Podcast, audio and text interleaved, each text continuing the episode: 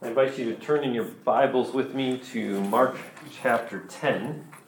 I am going to have a handout for you that actually has the text as well, so that'll be up for you to decide if you want to look at your own copy of Scripture or what I've prepared. Um, but even before we. Wait a second, I'm not ready yet. Even before we hand that out, I just want to get our, our hearts and minds thinking a little bit about uh, what's going on in this passage. Let me get some things situated here, real quick.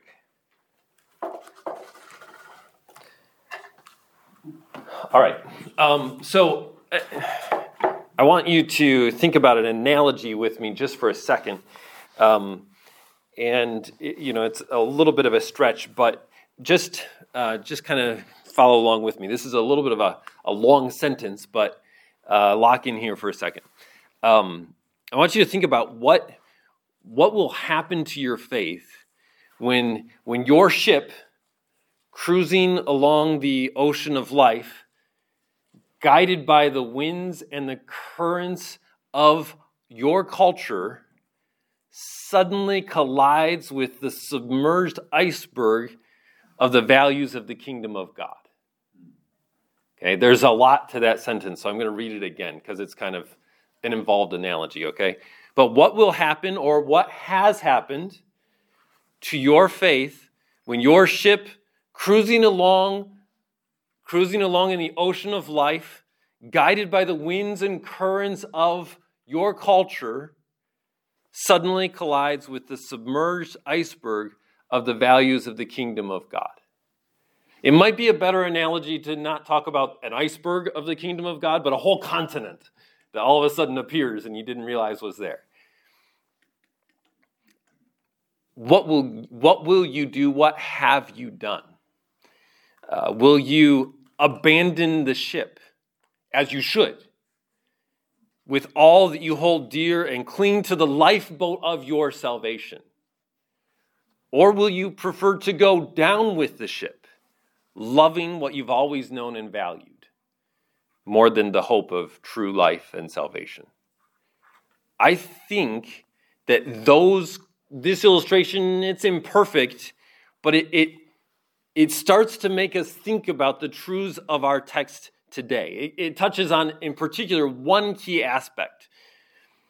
Remember, in our study of Mark's gospel, we've been constantly challenged about how unexpected and countercultural Jesus' kingdom is. He's not the kind of king we expect, and the values of this kingdom are not the kind that we anticipate. We're called to follow Jesus into uncomfortable waters. And today we come to a section of Jesus' teaching that is chock full of irony and enigmas. Here we see even more the enigmatic nature of God's kingdom and the difficulty of entering into it. All right, so that's kind of setting the stage for us as we as we look at our text here today. Bill, would you mind passing these out for me? So this handout is similar to what we had before. You're going to find on the front, the most important side has the text printed out. Then on the back, you have an outline that we're going to walk through. But you'll see on the front, I've broken the text down into the three scenes you see in the passage that we're going to be looking at Mark chapter 10, 13 through 31. So you see the three scenes broken down. And I've also done something else with the handout I've tried to lay it out in a way where the dialogue stands out.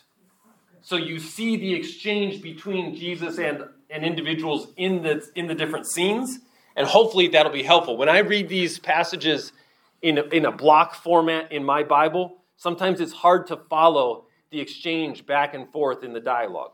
So that's why I've laid it out like that for you. I, maybe that'll be helpful as we work our way through. So, as we get started, I want to give a little bit of a, a sober warning to us about what Mark is up to here. I think he's he's at it again. He's painfully minimalistic in his presentation of information in this passage.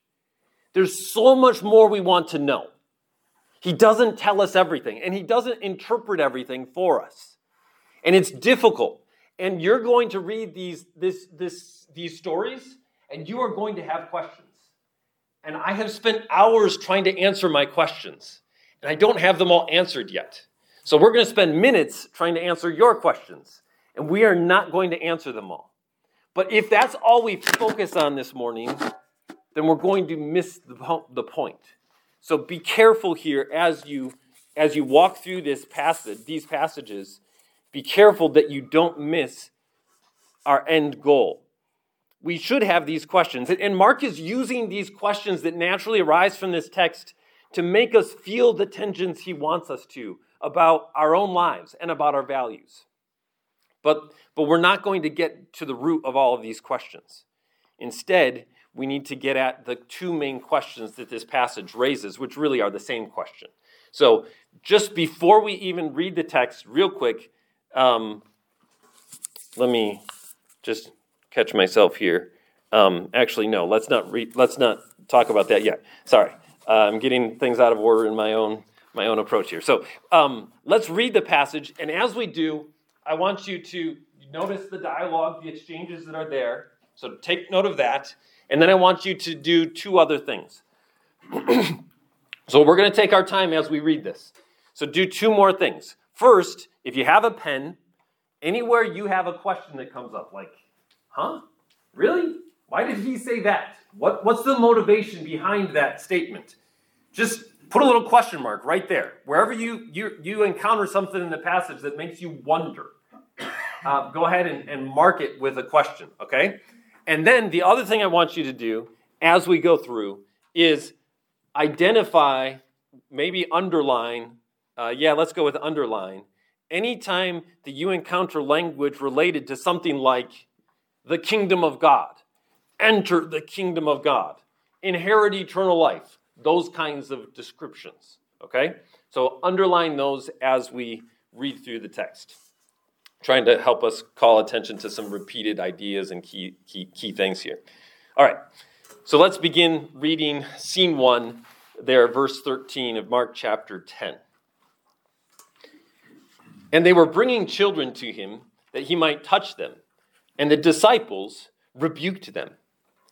And when Jesus saw it, he was indignant and said to them, Let the children come to me. Do not hinder them, for to such belongs the kingdom of God. Truly, I say to you, whoever does not receive the kingdom of God like a child shall not enter it. And he took them in his arms and blessed them, laying his hands on them.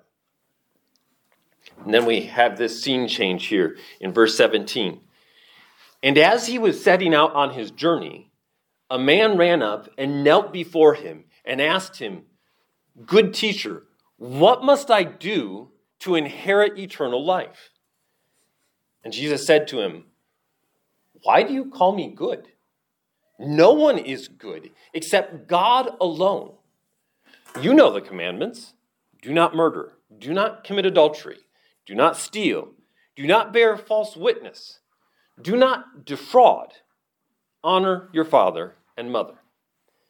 And he said to him, Teacher, all these I have kept from my youth. And Jesus, looking at him, loved him and said to him, You lack one thing. Go, sell all that you have and give to the poor, and you will have treasure in heaven. And come, follow me. Disheartened by the saying, he went away sorrowful, for he had great possessions. And then we have another scene change here in verse 23.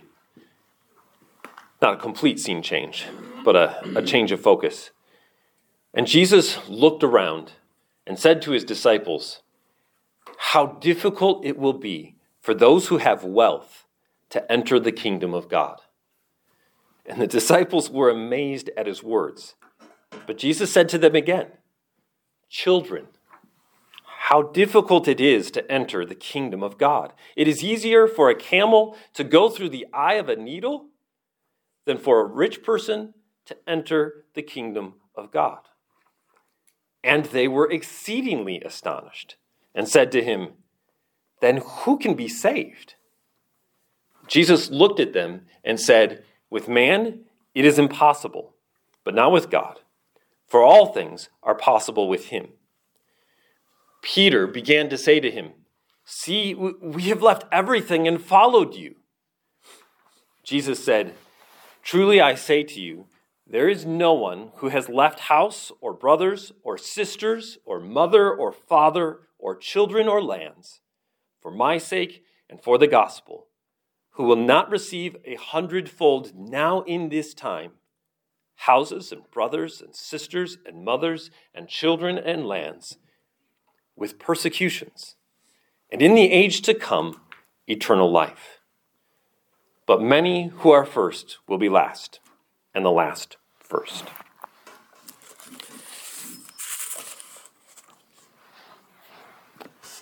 So I expect that as we read through that text, there were a few questions that it raised for you.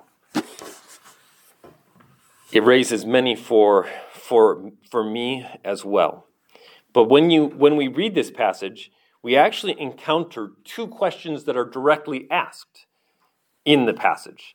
And I think these two questions that are directly asked actually drive us toward the central themes that Jesus and Mark are pointing us toward.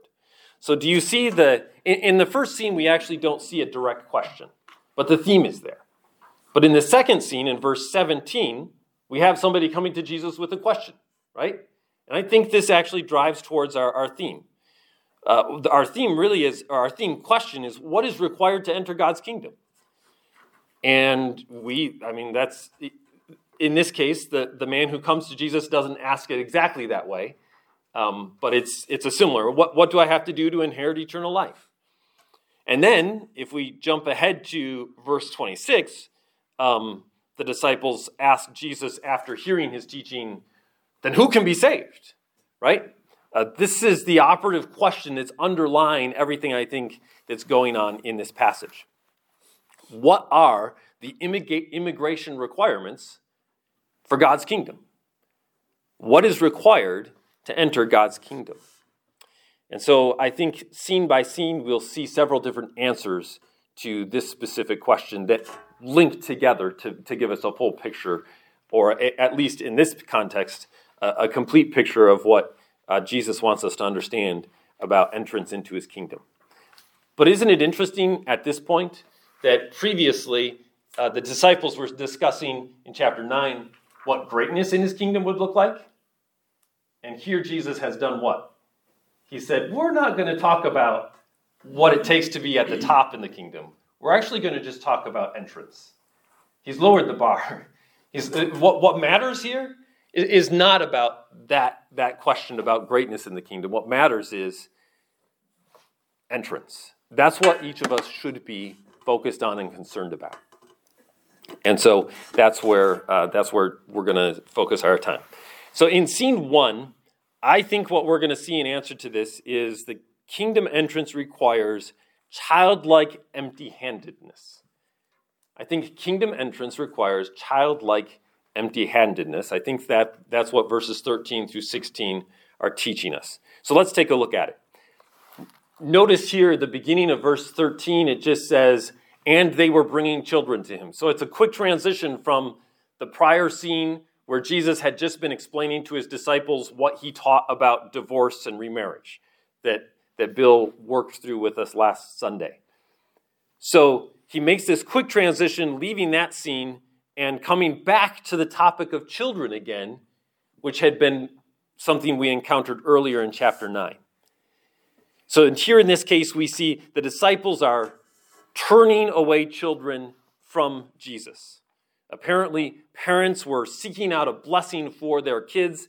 This was not an uncommon thing for parents to do, pursuing blessings from teachers uh, in this day.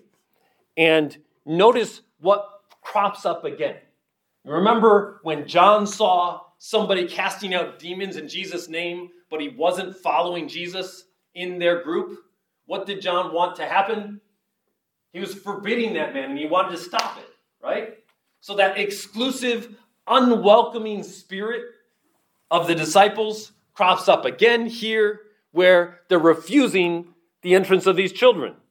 And we all should be aghast and shocked because Jesus specifically instructed them about receiving and welcoming children in chapter 9. And here they're saying they're doing the same thing. So this, this theme of the disciples not quite getting it, the depth of their lack of understanding here continues. And the term that's used, they, they weren't just, you know, they weren't just blocking their way. The rebuke was a harsh rebuke, probably to the parents bringing these kids to Jesus.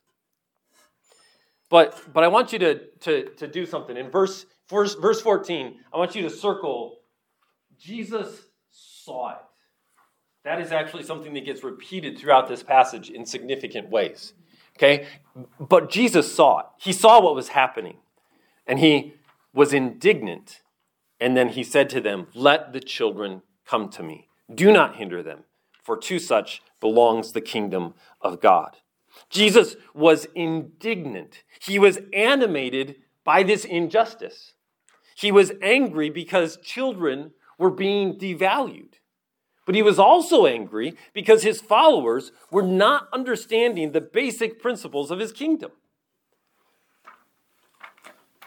It, it, it's, it's good for us to pause and observe what it is that makes our king angry. Because what makes someone angry tells us a lot about them.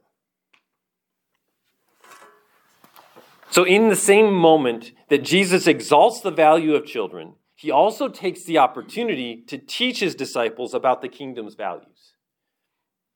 We've already mentioned um, how Jesus, his positive attitude towards children, is countercultural, it's, it's radical in his day. But Jesus actually uses the low status of kids in that day to make his main point here in this passage.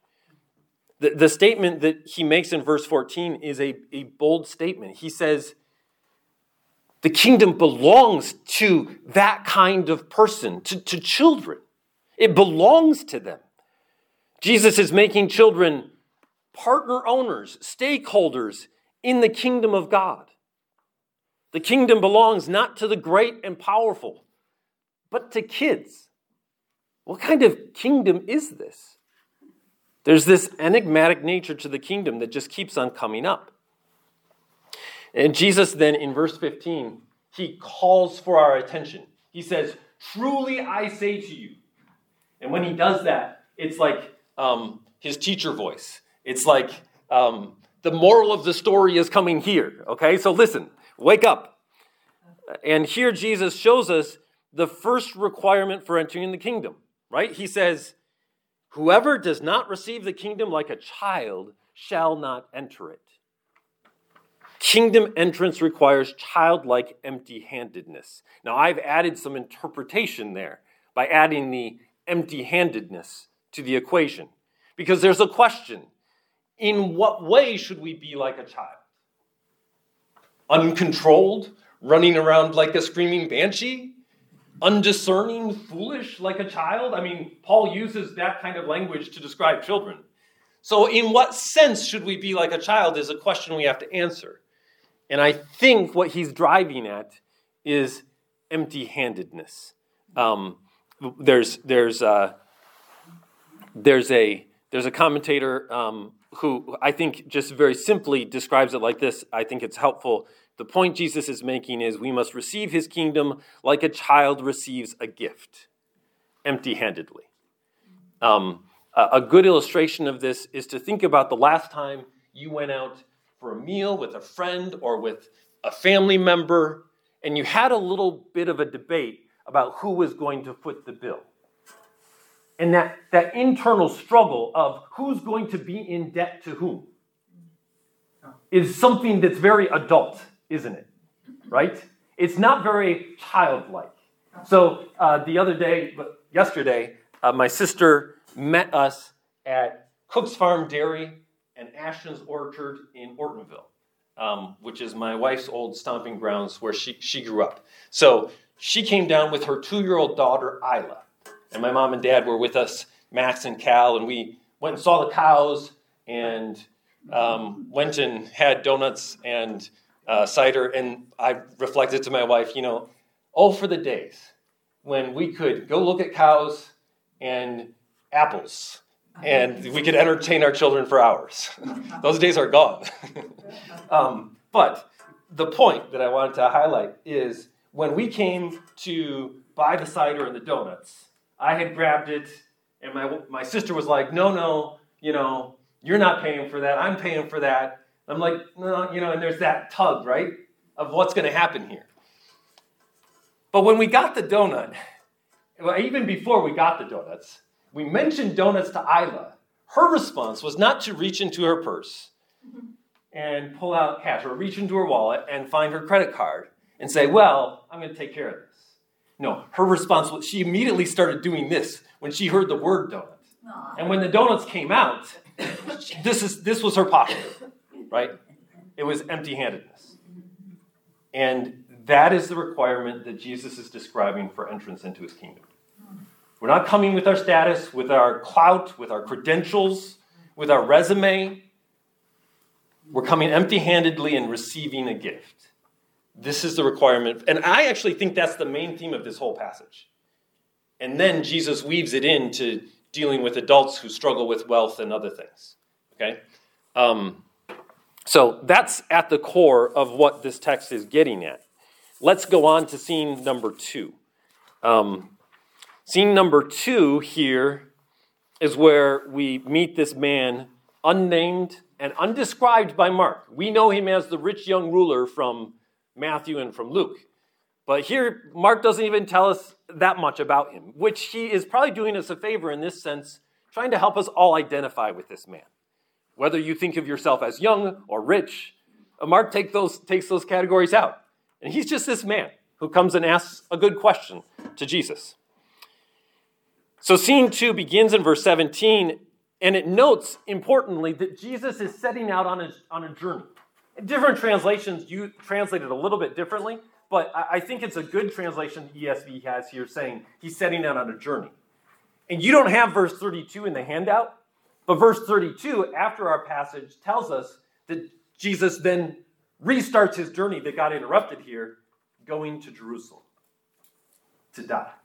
So, this is the journey that Jesus is starting. And right before he goes out the door, right before he hits the road, this man comes and interrupts their travels. The man has a burning question. He's dying to ask Jesus, What must I do to inherit eternal life? Mark doesn't criticize the question, and Jesus doesn't criticize the question. I think we should probably take it at face value. Was he trying to emphasize that he could earn his salvation? I don't know when he says, What must I do to inherit eternal life? even the word inherit kind of takes us into that financial realm, right, of wealth and possessions and in, in, in an investment that somebody made or could make. Um, I, I'm not sure if that's fair to this man or not, to be honest. But the man has this burning question, but Jesus is not in a rush to answer it, is he? The, the man, just by way of introduction and kind of being polite, says, Good teacher, respectfully referring to Jesus. And, and Jesus stops him there. He's like, whoa, whoa, whoa, hold on a second here. Why are you calling me good? Which is a strange question for the goodest person in the world in history to ask, is it not? Why, why does Jesus get caught up on this? And notice what he says. He says, he says, why, why do you call me good? Aside from God, there's no one good, is essentially what he says. No one but God alone is good ultimately. So why is Jesus like, is, is he being, not like, I mean, if somebody introduced himself in that way and you were like, hey, what, what, what are you, why are you applying that to, it's kind of a, it almost would come across rude in a, in a sense. What is Jesus doing here? One of my favorite stories in Mark is in chapter 2, and it's a story where they unroof the roof. The friends of the crippled man unroof the roof, and drop him down And Jesus, instead of healing him first, says, Son, child, your sins are forgiven. And in their heads, the religious leaders ask the question Who can forgive sins but God alone? It's the same language that's being stated here. Who is good but God alone? And what Jesus is doing is he's bringing in theology, he's bringing in this question about understanding entrance into God's kingdom. Only God is good. Jesus is highlighting his divine nature here for us. And it's a very important theological point for how we understand entrance into God's kingdom. Right? Because we are all like this when we try and enter. Because there is no one who has anything in their purse to pull out, to, to pay. Whether that be in material wealth or in spiritual wealth. We are all in poverty. So there's no one who's qualified. And then after that, look at what Jesus does next. In verse 18, he does something none of us would have done. We completely don't expect him to take this move. He quotes the last part of the Ten Commandments. And we're like, what? Jesus, are you a legalist? Like, you don't think that this man can enter the kingdom because he obeys the law perfectly? Why would Jesus ask this question? And why would he only quote the last half of the Ten Commandments? Do you remember the basic structure of the Ten Commandments? It's important to remember it here at this moment. What's the basic structure? The first half focuses on God first.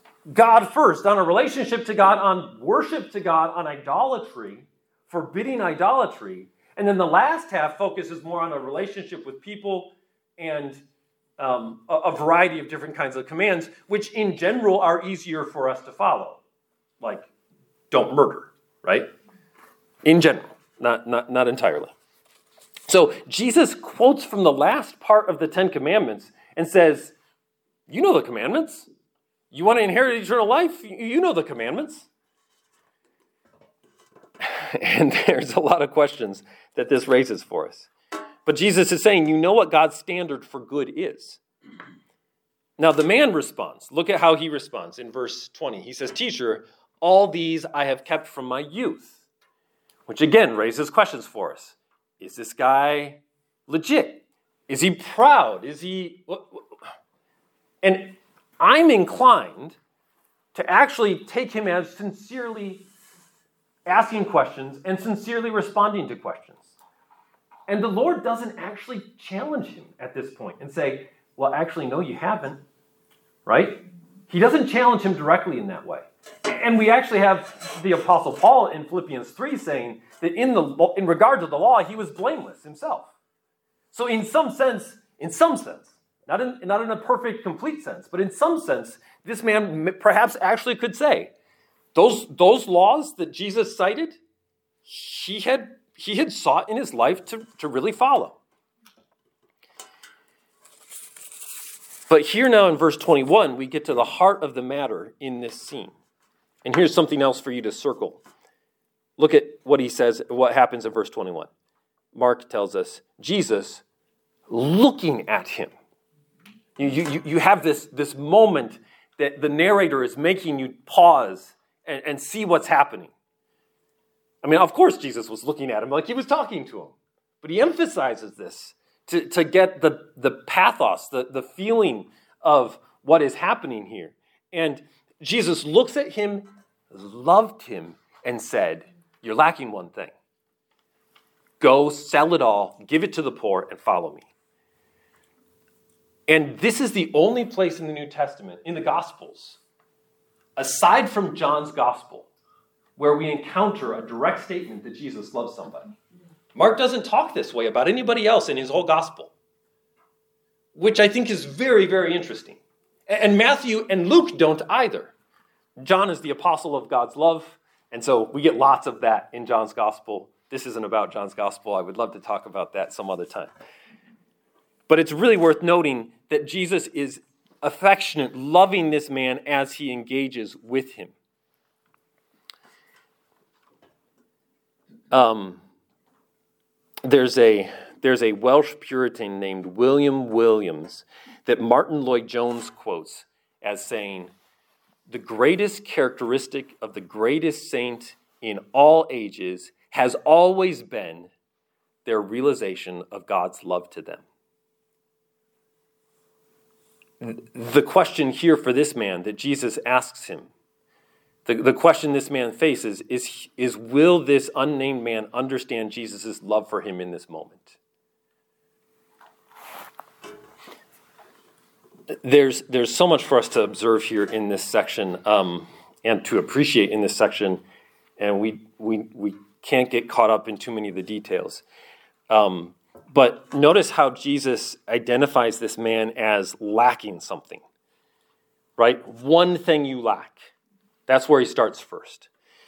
Um, that, that's not how other people perceive this man, we learn, right? Because in verse 22, we see he had great possessions. And we see how this man is a contrast to the children, right? The, the, the, the kids in the earlier scene and this man are in stark contrast to one another. The little people who seem to lack everything have the credentials for the kingdom. But this man with great possessions is the one who lacks what is needed to inherit eternal life. So, what is it that this man lacks? When Jesus gives him an answer, he says, Go sell everything, give it to the poor, and follow me. Is Jesus' point at this point to say, Look, you haven't done enough good deeds. You just need to give your wealth away to earn eternal life. Is that what Jesus is doing? Obviously, no. Jesus is going after the idol that he knows is in this man's heart. It's worth noting that the thing that this man lacks is something that is required by the portion of the Ten Commandments that Jesus didn't quote in verse 19. Do you understand what I'm saying there? What is it that this man lacks? He lacks wholehearted devotion to God above his wealth which is idolatry. Taking something in this world, um, some incomplete joy in this life, like Tim Keller says, and replacing God with it. Taking some incomplete joy of this world and building your entire life around it. That's where this man was.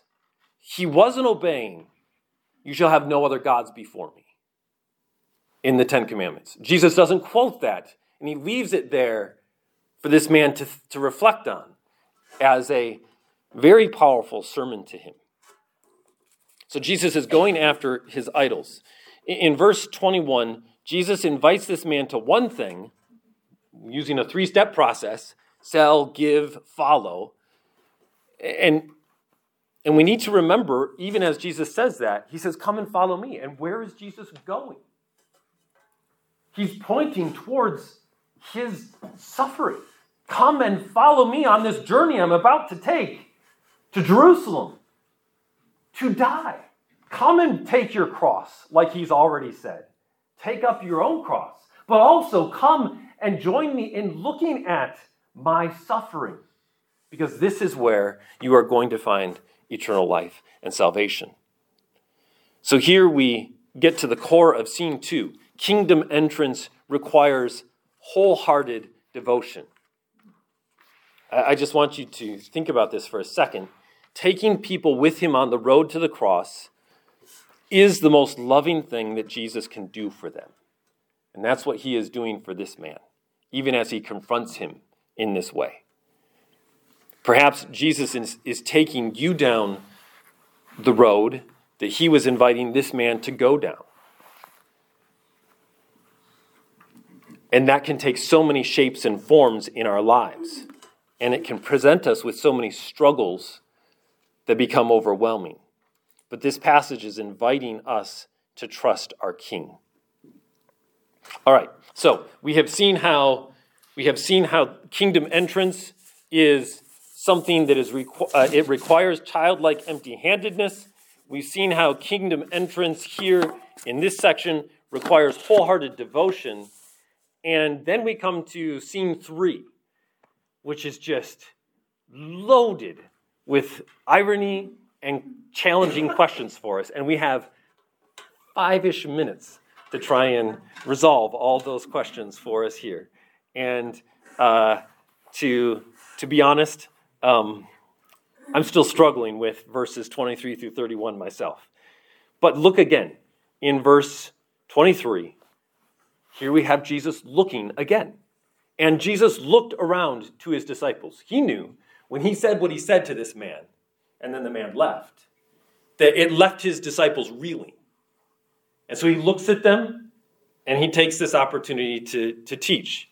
And he says how difficult it will be for those who have wealth to, king, to enter the kingdom of heaven, or the, the kingdom of God. Um, so let me try and focus, instead of getting in the details of this section, let's try and get the big picture of it. Okay, so let's just walk through the dialogue and then see it's three it's got three basic parts. So we start here with this first section where we see um, Jesus making this challenging statement. It's hard for people with wealth to enter the kingdom of God. That's a challenging statement that Jesus makes. And the disciples are amazed at his words, so he repeats it and illustrates it. So he says, How difficult again in verse 24. It is to enter the kingdom like a, a camel going through the eye of a needle. It's hard to get that thread through. Uh, it's hard to get a camel hair through. You're not getting a camel through the eye of a needle. It's hard, it's easier for a camel to go through the eye of a needle than for a rich person to enter the kingdom of God. And so the disciples were amazed in verse 24. Now they're astonished in verse 26. And they say, Who can be saved? So that's your, your first section of this last scene, that first section. And I think the basic idea Jesus is teaching us kingdom entrance is difficult for the wealthy. And I think the reason for that is related to what we've already looked at about the requirements. Childlike empty handedness is not so easy when we have possessions. And I'm putting myself in the category, I think, with all of us, as we should, uh, in some sense or another, in the category of the wealthy here. But let's, uh, let's try and Let's try and get the big picture still and not get into all the details. Kingdom entrance is difficult for the wealthy. He begins verses 23 through 25, and then we switch over in verse 26 and 27 to actually expanding that statement. Actually, as a matter of fact, kingdom entrance is impossible with man, but not with God. So you see what, what the disciples ask. Um, if, if a sincere wealthy person who is really trying to do good and follow God's law can't enter the kingdom because his wealth inhibits him, then, then who's a candidate? What are the immigration requirements? And, and how can anybody ever meet them? Right? Apparently, they can't be met because the ones that we think are the best candidate, candidates for immigration into the kingdom, they don't pass. That's the question. Jesus' response is to go back to the same phrase he uses with the father of the of the demon possessed boy. The, the, the demon possessed, the father is like, if you can, help. And Jesus says, if I can, all things are possible to the one who believes. Nothing is impossible for God, right? So it's impossible with man, but nothing is impossible with God. The kingdom entrance is impossible with man, but not with God. So that summarizes verses 26 and 27. And then uh, Peter begins to say something. And I'm not sure if Jesus interrupts him exactly or if Peter just trailed off in what he was saying and wasn't quite ready to finish what he was saying. But Peter begins to say, See, we've, we've left everything and followed you. And I think Peter is starting to map his experience onto the kingdom values that Jesus has described. And Peter is saying, like, I've kind of started to live the life you were calling this man to, right? And I don't think Peter is being arrogant in this entirely. I think he's trying to struggle through what Jesus is teaching at this point. So Jesus then shows us that the king's demands on his disciples will not go unrewarded, which is a really interesting finish to this, this whole thing. Um, because because putting ourselves in this posture of empty handedness is an uncomfortable thing to do. It's a very risky and radical thing for us to do. I mean, we cannot deny that at the heart of this passage is a teaching that wealth is dangerous to our spiritual good. Like, that's not very popular to say in the USA, right? That's not popular to say in China. It's not popular to say to any person who is wanting to depend on themselves, which pretty much defines all of humanity. Empty handedness puts us in a, a position of risk. And this last point is important for us because it reminds us, it reminds us that those risks that we take, the demands that the king has on us to enter his kingdom, they will not go unrewarded. So Jesus gives us this list. You know, anybody who's left their house or their brothers or their sisters, their father, mother, children, or lands, and the possessions that this, this man who came to Jesus had very much were in view when he says this. This man had land, those were his possessions. Um, anybody who's left those things for my sake and for the gospel, which is going back to take up your cross for my sake and for the gospel's sake, he will So Jesus uses a bunch of negatives here, but he will receive a hundredfold now in this time in houses and brothers, sisters, mothers, children, and lands with persecutions. So Jesus adds in this modified understanding of what the good life is in this time, but then emphasizes the age to come eternal life. And then he sums it all up by going back to what he was teaching with the children by saying, Many who are first will be last, and the last first. Um, so I, I think that this is at the core what Jesus is getting at. What, what, what are the requirements for entrance into the kingdom? How can we immigrate into that kingdom? I think essentially he's saying we've got to embrace childlike empty handedness that's at its core what, what it's about. Um, our, our wealth is not going to get us there, wealth materially or spiritually, even. Um, and the call for us, you know, professing believers here in this room, is to recognize that the demands that Jesus make on this man kind of at the front door, entering into the kingdom, are demands that presumably all of us have embraced when we placed our faith and trust in Christ on the first day that we did that. But those demands don't stop there. They only continue, expand, and grow, calling us into a deeper, radical commitment to living out the requirements of the kingdom. And I think that if you haven't had your heart challenged by something in your life today that you're thinking, maybe I need to make a decision about how I approach life with my resources or with in some way or another in a radical way, then maybe you haven't understood this passage rightly yet. There, there, there are things that the people in my workplace value and think about wealth that cannot be a part of my life if I am entering the kingdom. And, and there, I have to look like a crazy person, like a radical, lunatic follower of some sect in their eyes, in order to really be obedient to this passage. Now, I, I, that's not to say that Jesus' demand is the same. Jesus knew specifically this man's idols and said, You need to sell everything and give it to the poor. I'm not saying we all need to go and, you know, sell our homes to, tomorrow. Um, but but even saying that, I'm cautious to even give that caveat because Jesus is intentionally, intentionally driving at a radical commitment to him. And we should feel the weight of that ourselves here this morning. And, uh, and what that looks like is not greatness because I give everything away. What that looks like is just this, this empty handedness that is, that is willing to give it all in submission to our King. All right, we've run a little long and, um, and still haven't even done justice to this whole last section. But uh, let's just uh, ask for the Lord to, uh, to bring fruit from this time.